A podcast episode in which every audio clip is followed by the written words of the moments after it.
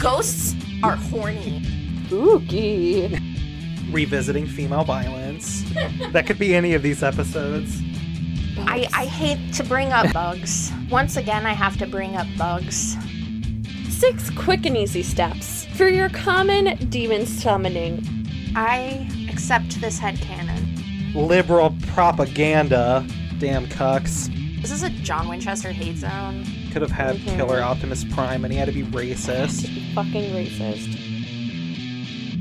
Persqueeter. Hi, and welcome to On the Road with Supernatural, the podcast where we watch and discuss Supernatural episode to episode from the beginning. I'm Jasper Graydon, I'm Jordan Grimm. And I'm Allie. and we'll be your host for this Monster of the Week journey through American folklore and Christian mythology. This episode, much like the other Trickster episode, centers around the idea of just desserts. So, what I want to know is when the trickster comes to kill you, how does he do it such that you get your just desserts? Ooh, mine would be even though laziness as a concept is kind of dumb and revolves around uh, capitalism, I can definitely be a little bit lazy and I just like don't like doing anything. And I'm a hard person to convince to do stuff. I like to sit on my ass. I like my alone time. I think I would probably just like get overindulged in all of the things that I love until it like kills me. I, I would probably like put in front of a TV show that I really love that's so has such good cliffhangers that I just watch it until my natural like ignore my body functions so much that I die. Jesus a little Christ. dark, but I'll take it. what about you, Allie? So I have to go to a famous sisters quote um, from my sisters. They said that I would, um, my gravestone will say, Allie died doing what she loved, being right. Because once we were driving and my sister was like, Oh, the doors are open and gestured towards the middle of the car. And I thought she meant her door thing was going off. So, like on the highway, I opened the door and closed it. No, she just meant for the concert we were going to. So I feel like mine would very much be like, I think I'm doing, I, I think I'm right about something, and I'm just utterly wrong and get completely decimated by it. No, I can see that for you. Hmm Yeah, that seems correct. I think I would just not be able to fall asleep. oh, I think I would just stay awake. I would be cursed to stay awake until my whole body shut down that's because I'm genuinely always trying to stay up later and later to read. Oh, that makes sense. Yeah. Yeah, I could see that. I love that we all thought of these like really fast, by the way. Yeah. Yeah. we know. We know our weaknesses. We were like, mm, well. yeah. Today's episode is season three, episode 11, Mystery Spot, the one where the trickster gets pegged, part two. this episode was written by Jeremy Carver and Emily McLaughlin, directed by Kim Manners, and originally aired on February 14th, 2008. Well, We gotta- Valentine's Day episode. oh yeah, this one actually matches up pretty perfectly. Mm-hmm. Oh, true. I'm super excited that we got a staple Groundhog Day episode. Yes. I just love it because like this is the stuff of fanfic, and yet Here we are. here we are. It's funny because I genuinely hate the premise of this. I cannot stand Um, being trapped in a time loop episodes, but I love this episode. Interesting. I'm curious Allie- as to why. Allie, I literally thought you were just going to be like, I can't stand being trapped in a time loop. And I was like,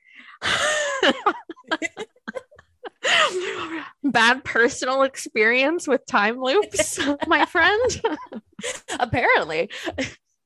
Jordan, what did you think at the start of this? Because you don't know. Like Jasper and I, this is so iconic that immediately we both know.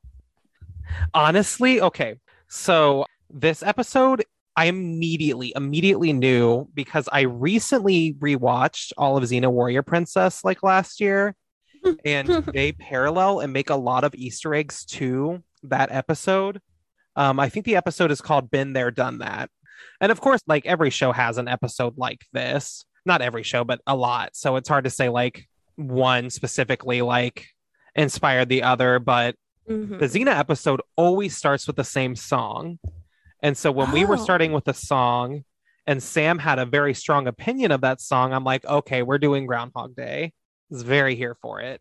I'm impressed. I did not think you'd know immediately. Oh yeah. I watch too much television. Sad. That's the real story behind your prophet powers. yeah. True. I love how much time they spend with like the obnox- obnoxious sibling stuff in the start of it. Oh like yeah. we all know, like even how they a sibling brushes their teeth is so fucking annoying. Right. Yeah. Well, and I think it's so important for the long term um, narrative because of the way, like, they emphasize Sam by himself. You know, Mm. none of these details really matter that much until the last act of Yeah. the of the episode, which Well, I think is very cool.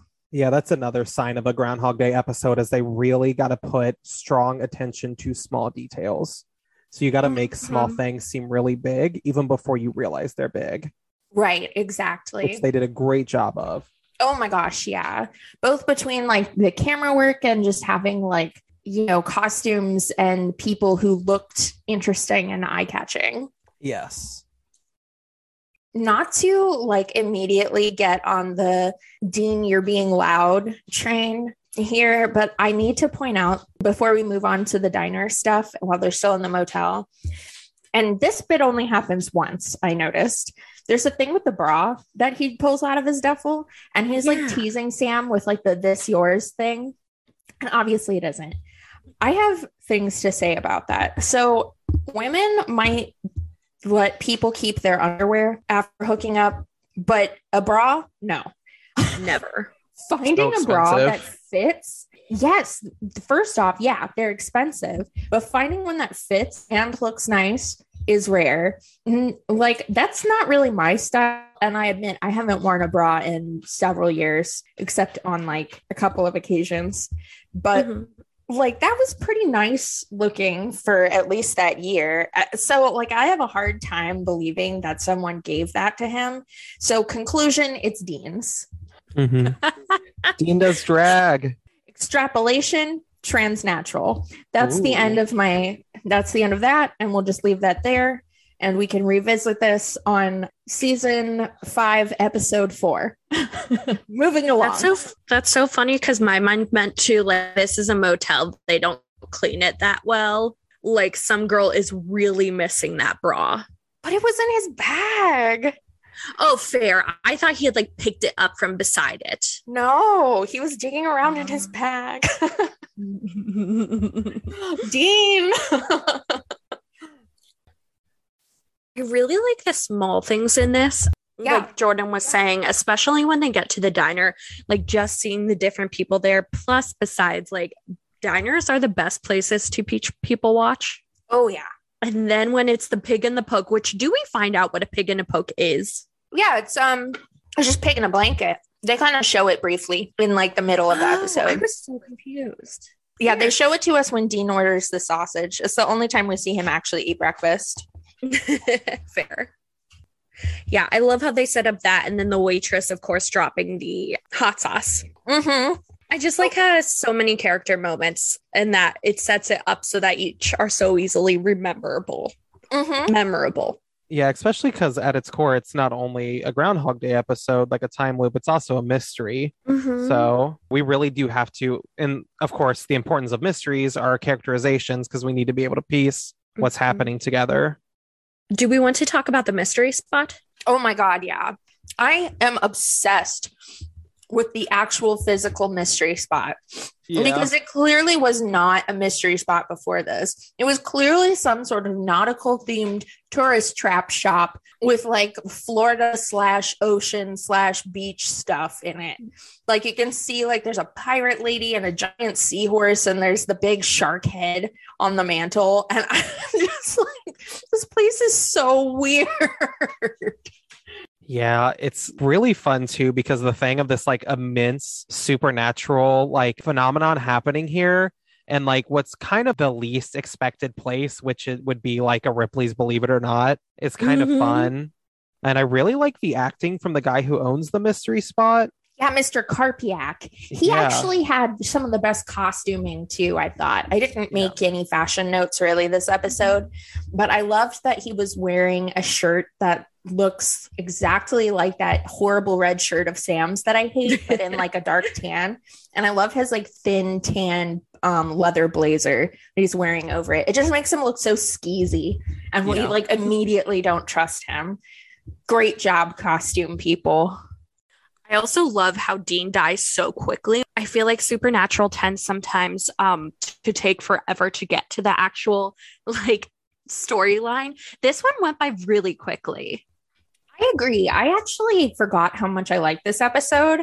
Um, and I think, you know, getting to the point, and, and it was a, a longer cold open than normal, but getting to the point so that we can get to the meat of what the story is actually about, which is not these individual deaths of Dean Dean's, but his future long term death is is important. So, like the editing, I just am like, wow, good job.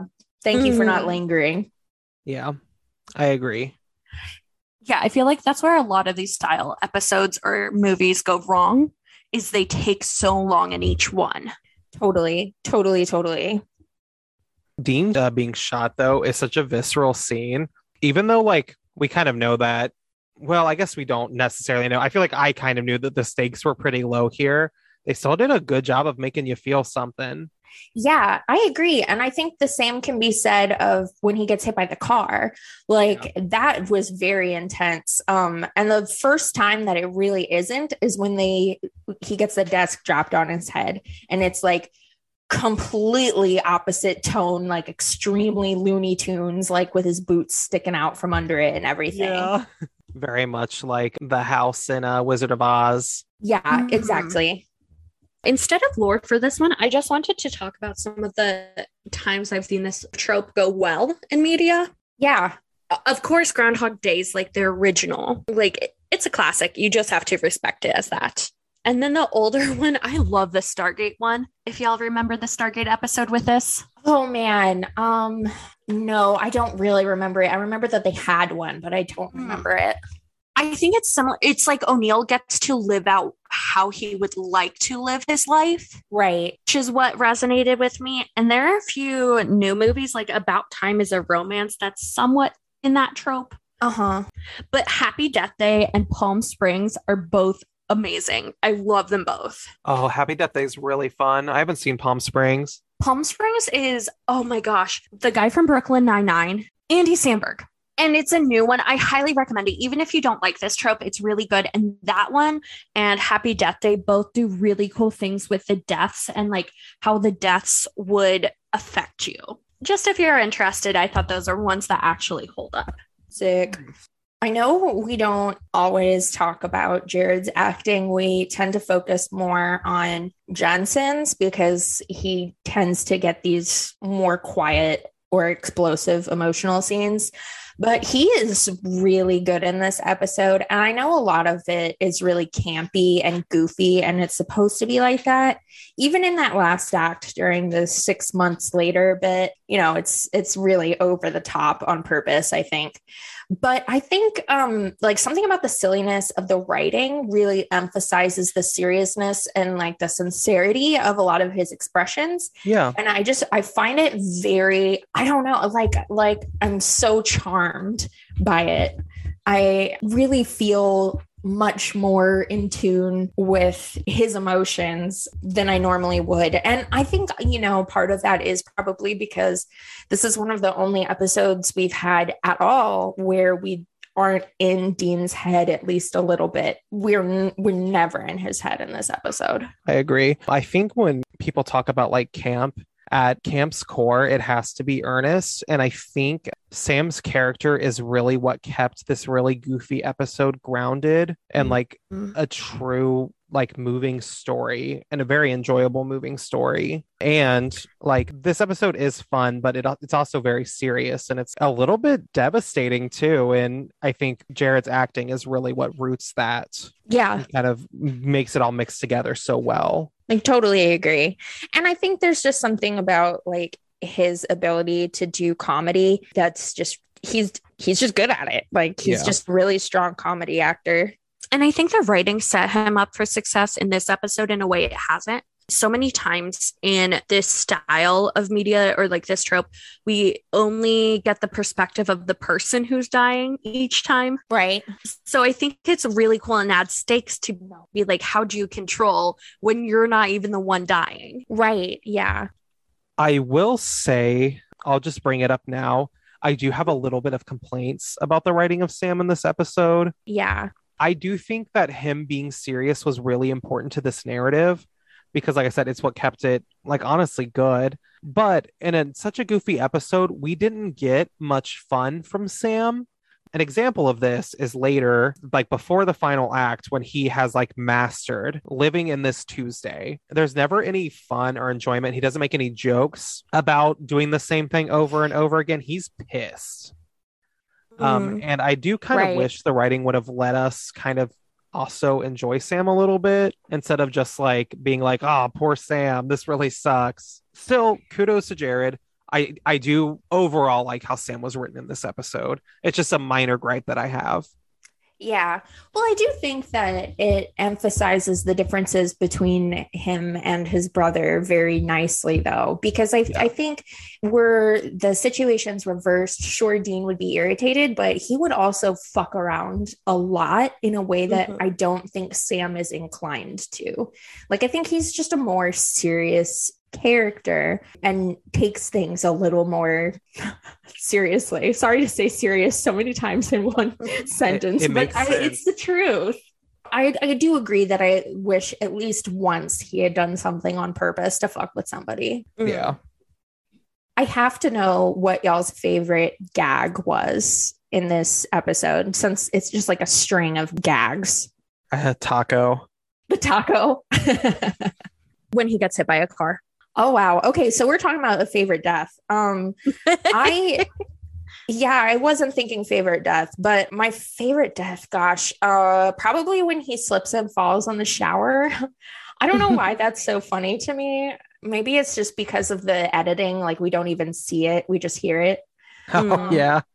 Yeah. But I mean like like thing going on in the town, not specifically like Dean. Like Mm. I'm obsessed with the fucking hot sauce. I think it's so fucking funny. Hmm, favorite gag in the town. I think mine would be hot sauce too, just because of her face, like when he's able to catch it. Well, and, he's different every single time in that Mhm. scene, which I think is really, really fun. It- it's like the scene that grounds us the most in his character. Like how this that's where we take his temperature for the new Tuesday every time. Yeah, and it breaks up because his uh, emotions are so serious throughout it. I think Mhm. it provides some levity for that. Right. A, a break in the tension. Totally agree. I'm trying not to say hot sauce because hot sauce was, I mean, the most It's okay if that's it's okay if that's your favorite one too. try to think what else was really utilized because I really like when they change it up and like small things start to change. That Yeah. had been consistent, like the radio. I think the radio is a really good gag. Right. Also, just by inserting a song as a narrative piece, you're adding so much narrative because then you have the narrative meaning of the song layered on. So I think it's really smart. Xena Yeah. does the same thing. There's also the I mean it's also in the diner, but the pig in a poke. The pig and a poke. Yeah, that one's really funny. Yeah, they're all so good. They did the gags really well. Yeah. Mm-hmm. like the world building of the loop itself was very well done in this episode. Since you brought up the taco earlier, I do again have to point out, and I'm sorry, I know this is stupid, but the two times he dies from food, one time is from a sausage and the next time is from a taco. Oh, Bisexual goals. Yeah. yeah, no, that's clever. I know I'm being really childish, but No, I know someone was there. I know someone was thinking that when they wrote it. Yeah, no, that's no, that's smart. I mm-hmm. like that. I do want to know how he died from the taco. Did he choke on it? I don't think they ever say. They said, "Does this taste funny to you?" So I assumed it was just oh, like Oh, he shit himself food to death. poisoning. Yeah. Poor Dean. Wait, is this a metaphor for him being gay? what? He maybe he choked on the sausage, but it was the taco that didn't taste right to him. Oh my god. Allie.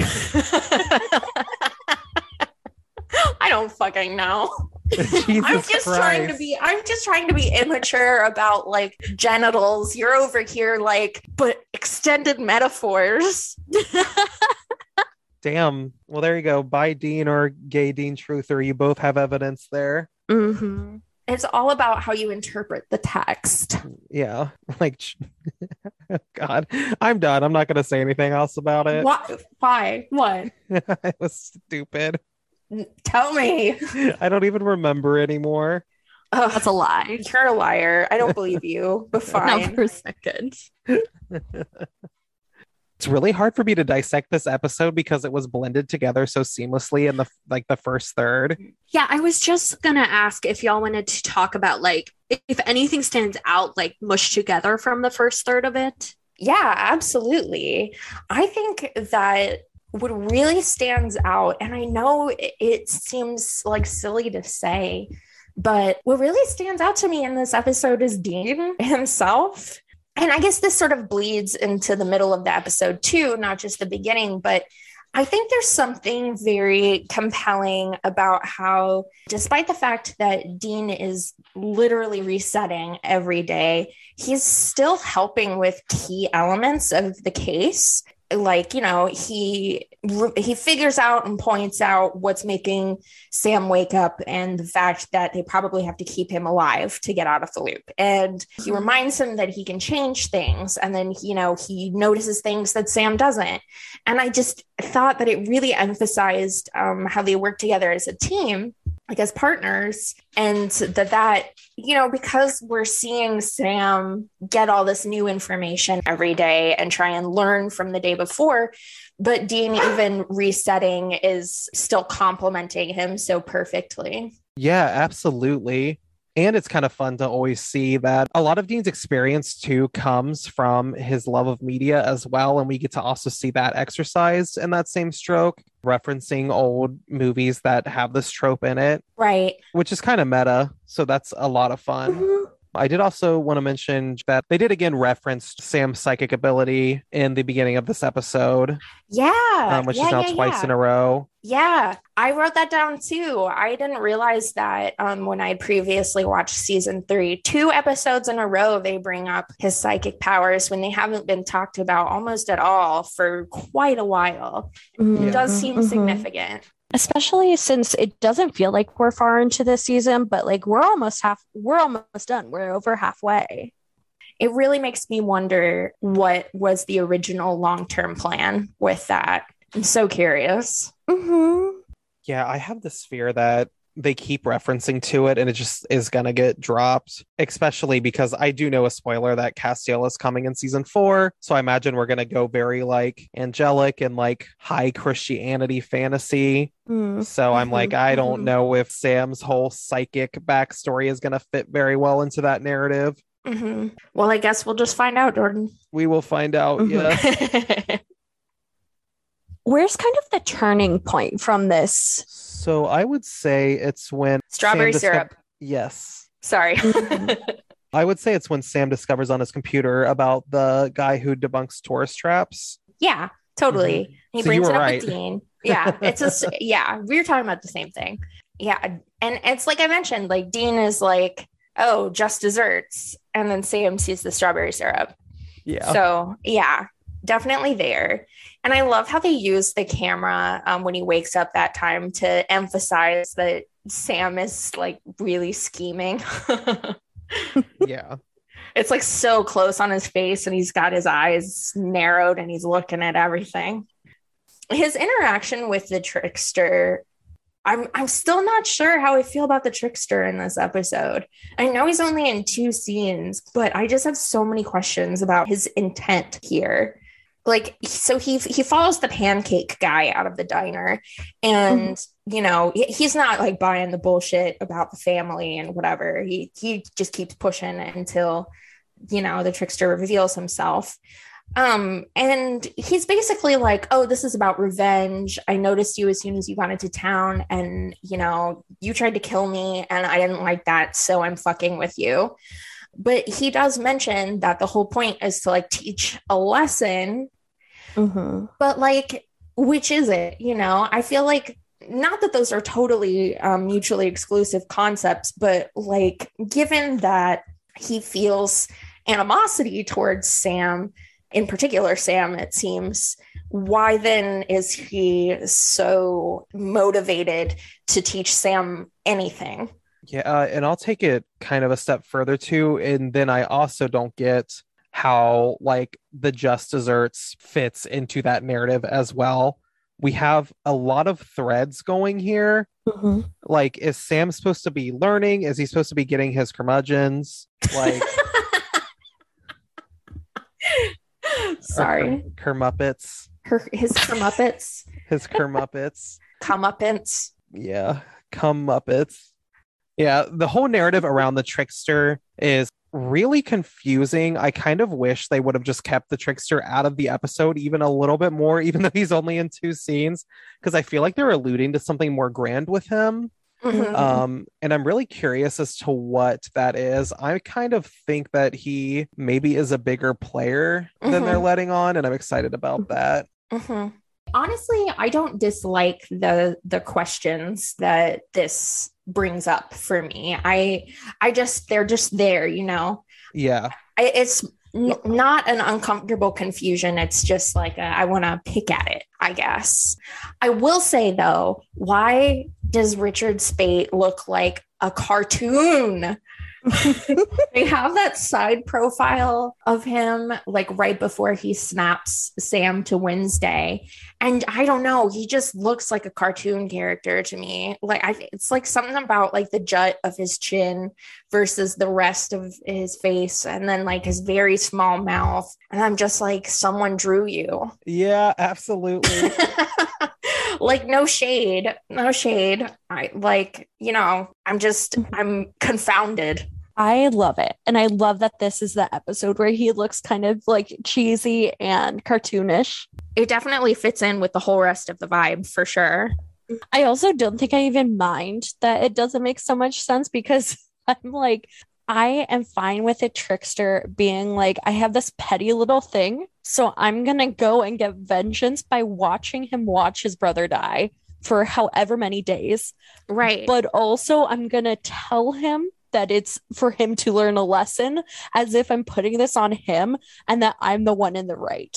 well, I mean, he does. He is teaching him a lesson. I think Mhm. there there's lessons that he's trying to teach Sam, and then there's the lesson that we learn as an audience. I agree. I just like the setup that it's like not on him. You know what I mean? I gotcha. I gotcha. Not to keep talking about Dean, but I find him especially cute and charming in this episode. Like, doesn't he seem like a little more mild and sweet and even tempered? Yeah, we got normal? a Sam episode where he's not a complete idiot for once. Yeah. It's it's weird. Like usually in the Sam episodes, he's very like gross and Yeah. not funny, just annoying. Yeah, I was like really happy that we had a Sam episode where for once Dean is not trying to get him to like look at porn or get laid. But at the same time, like he dies in so many ridiculous ways that it still feels like the same energy of Sam episodes. Yeah, that's fair. Definitely a better way of doing it for sure. Absolutely. Like I'm fine with them showing us that he's kind of a buffoon like this out there. It, just don't make him stupid. Like those are different things. Right. Right, for sure. I think we are. I think it's intentional that he's very endearing this episode. Like, even at the very Mhm. end, when Sam, you know, very like sadly is like, I just had a really weird dream. And Dean is like, clowns are midgets. I think we're supposed to, you know, I think we're supposed to be like, oh, Dean, like, and that's kind of the vibe the whole episode. What I'm saying is, it worked. It did. no, I got you. I got you. I do really love this shift when when Dean dies in the parking lot on the Wednesday and Yes. Sam goes full John Winchester. Well, what I really love about it is that this episode had a clear vision of what it wanted to do. It was mm. to play on the fear that we've been building up that Sam has of having to live without Dean. Right. And like now we're actually going to get to see what that looks like. That was really exciting for this kind of goofy episode. Right, exactly. And I didn't feel like I know in previous episodes I've sort of complained when like they shift in the last, you know, few minutes to a completely different tone, but I think just pulling it back even like 5 minutes more and giving us this extra time to get used to what the narrative is doing is so so helpful. I really love it. I thought it was excellently executed. The only thing that I kind of wish is I kind of wish this episode was directly before the one we just watched Mm. because I don't know, like there was some hope in last episode of like Dean now being like, you know, I don't want to die. I don't want to go to hell. And like that's huge. That would have been kind of fun having that after D uh Sam had to experience living without him. See, I disagree. I really like it afterwards because it's kind of soul crushing. It's like Mm. right after Dean figures out that he wants to live, he has to die over and over and over again. And right after Sam has just gotten his hope back because he had really given up um, Yeah. on trying to help Dean out to the point of just like drinking in the in the middle of the day um you know he's gotten hope back that there's something they can do and that like he can fix it and then having to have like his heart crushed every single day like over and over not being able to change that dean dies maybe i'm just an angst whore but i really love that Yeah, it's kind of hard because I like both. Um, I do think if the last episode had happened after this one, it would have explained Sam's behavior a little bit more. But I don't know. I guess it, yeah, no, it works. Either way, I'm I'm fine with it. Yeah, I like the ordering because I like Sam kind of having to realize how serious it is and knowing it's all on him. Like this just reiterates the stakes for him after he's kind of given the green light to go ahead and save Dean. Like I don't think this would have the same impact if we knew that Dean was still okay with dying at the end of the terms. right like I think that's why this ordering makes sense in my head. right yeah totally it's all about the maximum emotional impact Mm-hmm. I really do want to talk about the Sam six months later montage, though. Yeah. I have to talk about it. It's so ridiculous. First off, I'm pretty sure they used images from season one. It was Oh. so great. I think you're right. Yeah. And then I'm just so obsessed with the bit where he's like stitching himself up or whatever. And it's supposed to be like, oh, he's so badass, but it's like super fan servicey. I like laughed out loud to the point of not being able to breathe when they like flashed his nipple. yeah. I was like, what the fuck is happening here? and, and I'm really interested in this whole idea uh, on a more serious note that um, he becomes obsessive and self-isolating and you know the, the camera focuses on things that we were shown in the first scenes of this episode like that emphasize the lack of dean. And the big one that sticks out to me is the toothpaste tube. And there's something very like cold and robotic about his movements and it feels all very structured. Like it it's just so starkly different from the opening in a way that I, I think is just so satisfying and and I think like it would have been really easy for this to feel like they were bonking us over the head with it but the Mhm. speed of it and the way they sort of glance over a lot of things and they don't linger and just spend time on the scene with fake Bobby and the trickster instead really circumvent that very effectively. it's a really good way to develop Sam's character because we've been setting up that when Dean dies, it's his goal to become Dean. Like it's honestly having the emphasis on Dean's like regimen in the beginning of the episode and how loose it is. And then the juxtaposition of Sam's regiment, like even meticulously making the bed before he like permanently leaves a place. Like he mm-hmm. does not become Dean because he isn't Dean. And his, his idea of Dean is more of like a fantasy.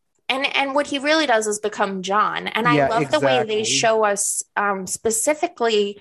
There's this shot of the trunk of the Impala, and the setup of it is exactly like we, what we saw in season one from John's trunk, which is in sharp contrast to the sort of, um, you know, just piles of shit, like the way Dean keeps it. So Mm-hmm. the the visual emphasis on certain details was very. It was just Mhm. excellent. Yeah. Yeah, and I think this also raises the stakes because we're told that if Dean dies, we know what Sam thinks he'll be like, but this shows us kind of the obsessiveness and what he would spiral into. Right, exactly. It's kind of fun to be able to see his low, which would be his willingness to sacrifice a living Mhm. person, an innocent person, for his own means. Right.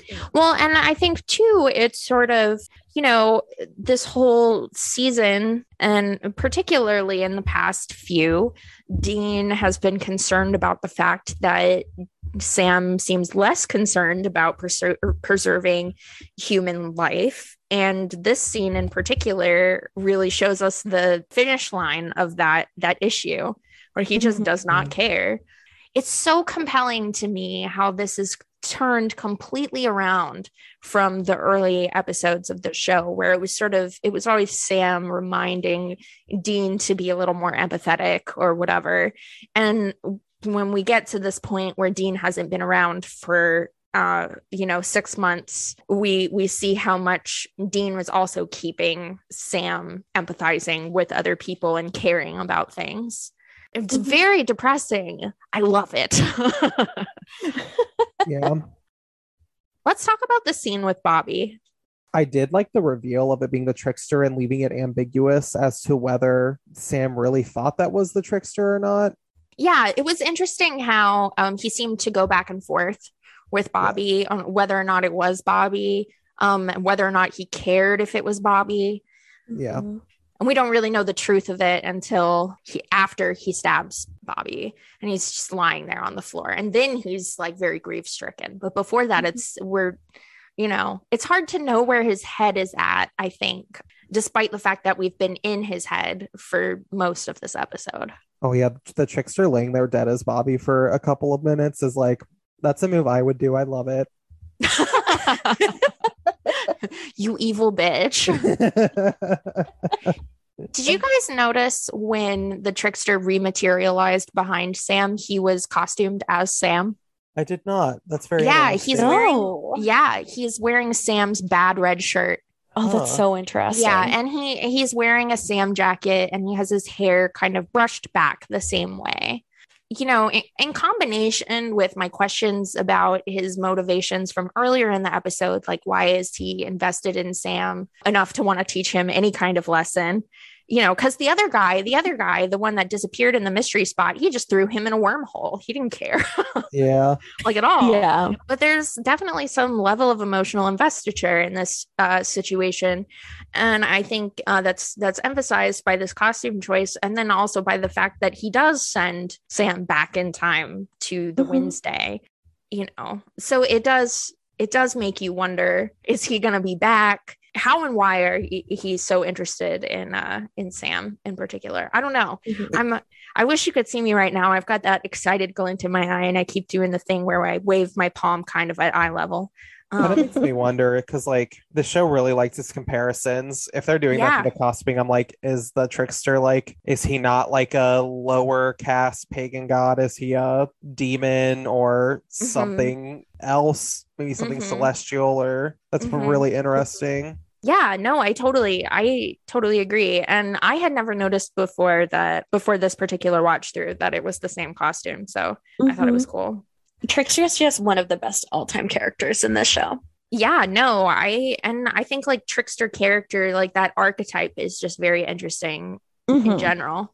And I love how talking about the archetype reminds me of your little segment on it in Tall Tales in season two, Allie, um, where you were talking about like the teaching a lesson and how that's a huge part of the trickster archetype in mythology. And I love that there really wasn't that much of a lesson to be learned for the boys in that episode, but there is one here. Mm-hmm. So it seems it's like they sort of expanded the idea of what a trickster is and does for this episode, which gives him as a enemy or like a an antagonist a little more breadth and depth.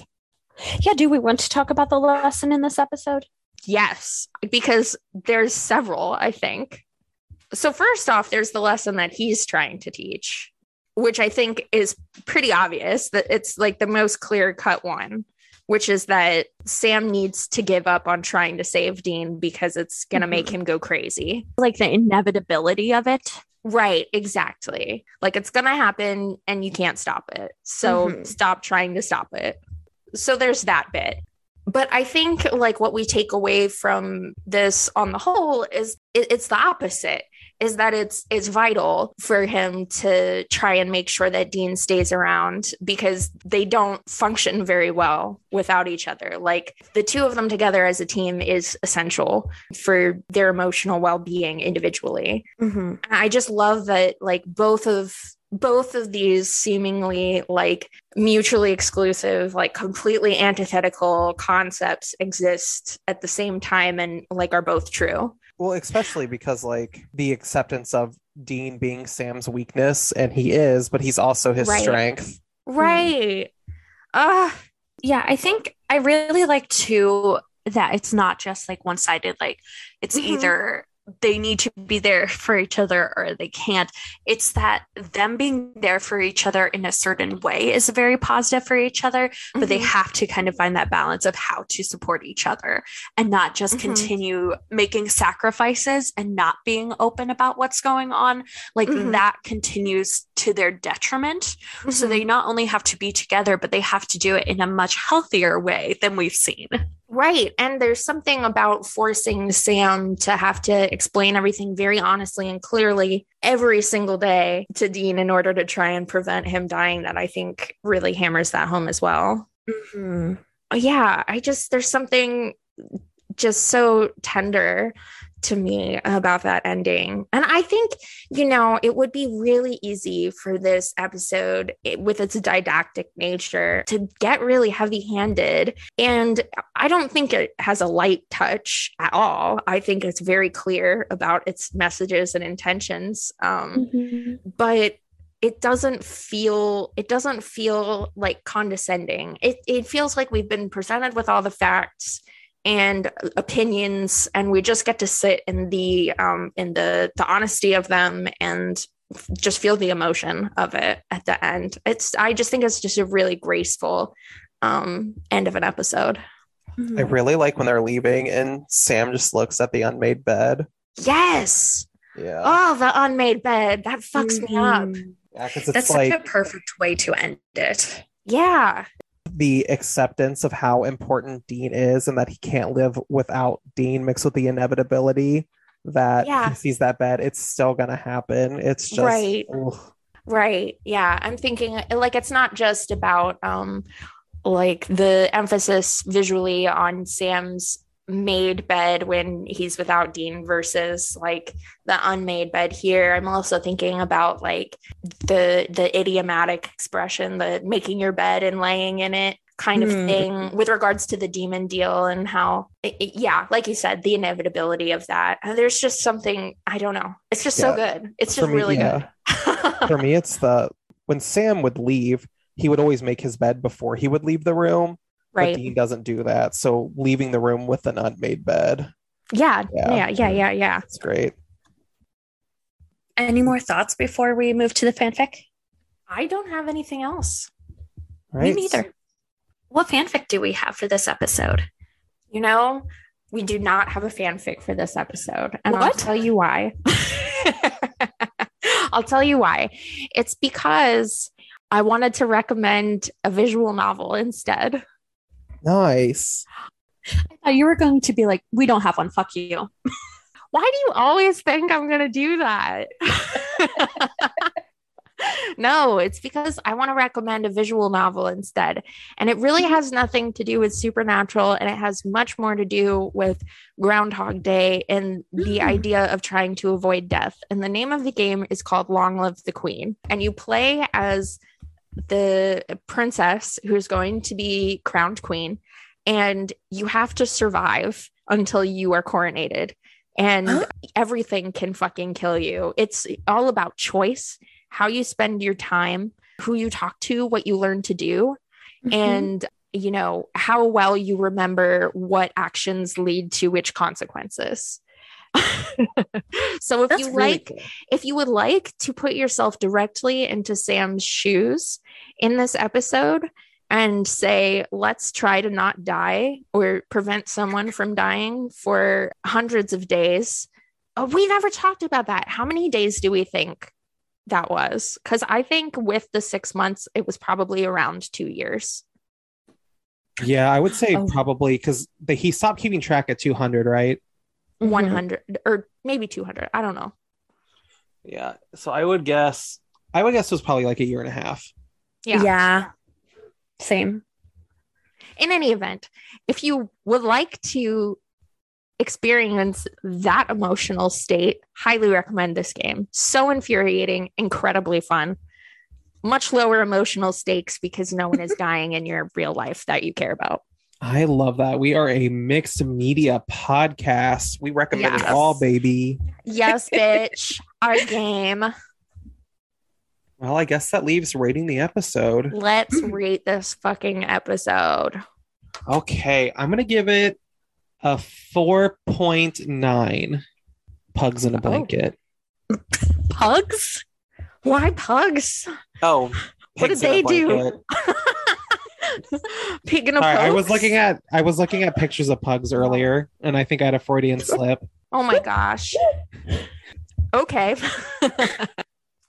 I'm only taking off the point one because I was a little confused about the trickster's intentions, and I think it kind of muddled the Mhm. narrative a little bit. But that Mhm. might be good foreshadowing. I don't know. So, what about you, Allie? I adore this episode. Trickster is just perfect. I love him. So I'm going to give this episode five out of five choking on sausages. wow. What about you, Jasper? Yeah, I'm also going to give this a five out of five. Again, I just think there's so much depth to this episode, which, you know, is supposed to be silly. It tricks you. It tricks you. But this boy's traumatized. He just had to watch his brother die like 400 fucking times. like, what the True. fuck? Yeah. Ah, that's horrible. Like, uh, there's just so much. I I have so many feelings. I'm bad at talking about them, as we've discussed. Yeah, uh, five out of five wormholes because I feel like my poor little heart has been tossed into a wormhole and rendered somewhat unable to express myself by how much I care about these characters. Gonna go cry now. Well, I guess it just leaves my predictions. Yeah, tell me all about it, Jordan. I don't even know where to fucking go from here. We had this like really devastating end of an episode. It's really funny too because it was on an episode with such like an emotional high on it. I'm like, Yeah, fucking roller coaster. That's what I'm saying. fuck, what am I doing? What are we going? Where are we going from here?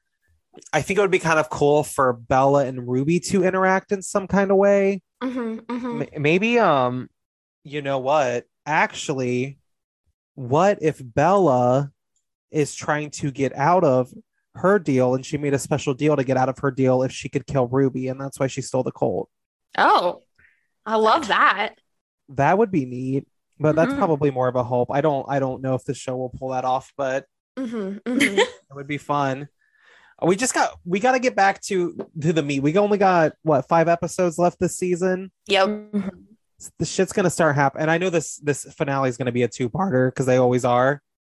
Well, remember though that um this season got cut really short. oh that's true this is all i got that's all i got Yeah, it gets it gets hard sometimes when they like they don't really give you anything. What was the other one that was kind of like this recently? It was like important character stuff, but not a lot of plot. the last episode was kind of like that yeah, that's true. Oh, um, the Christmas one, the Christmas Yes. special. Similar kind of vibes. a serious emotional episode masquerading as a goofy, silly, happy time. it's never happy. It's never happy. No, it's ne- it's not. It's never happy. Don't fall for it. Thanks for tuning in to On the Road with Supernatural. Our theme music was composed by Anthony Ployhar, and special thanks to Sophia London for our logo. If you're having fun, hit us up on Tumblr, Instagram, or Twitter at OTR Supernatural, or contact us by email at ontheroadwithsupernatural at gmail.com with any questions or feedback. That's all for today. See you next time in Monument, Colorado. Bye. Bye. Bye.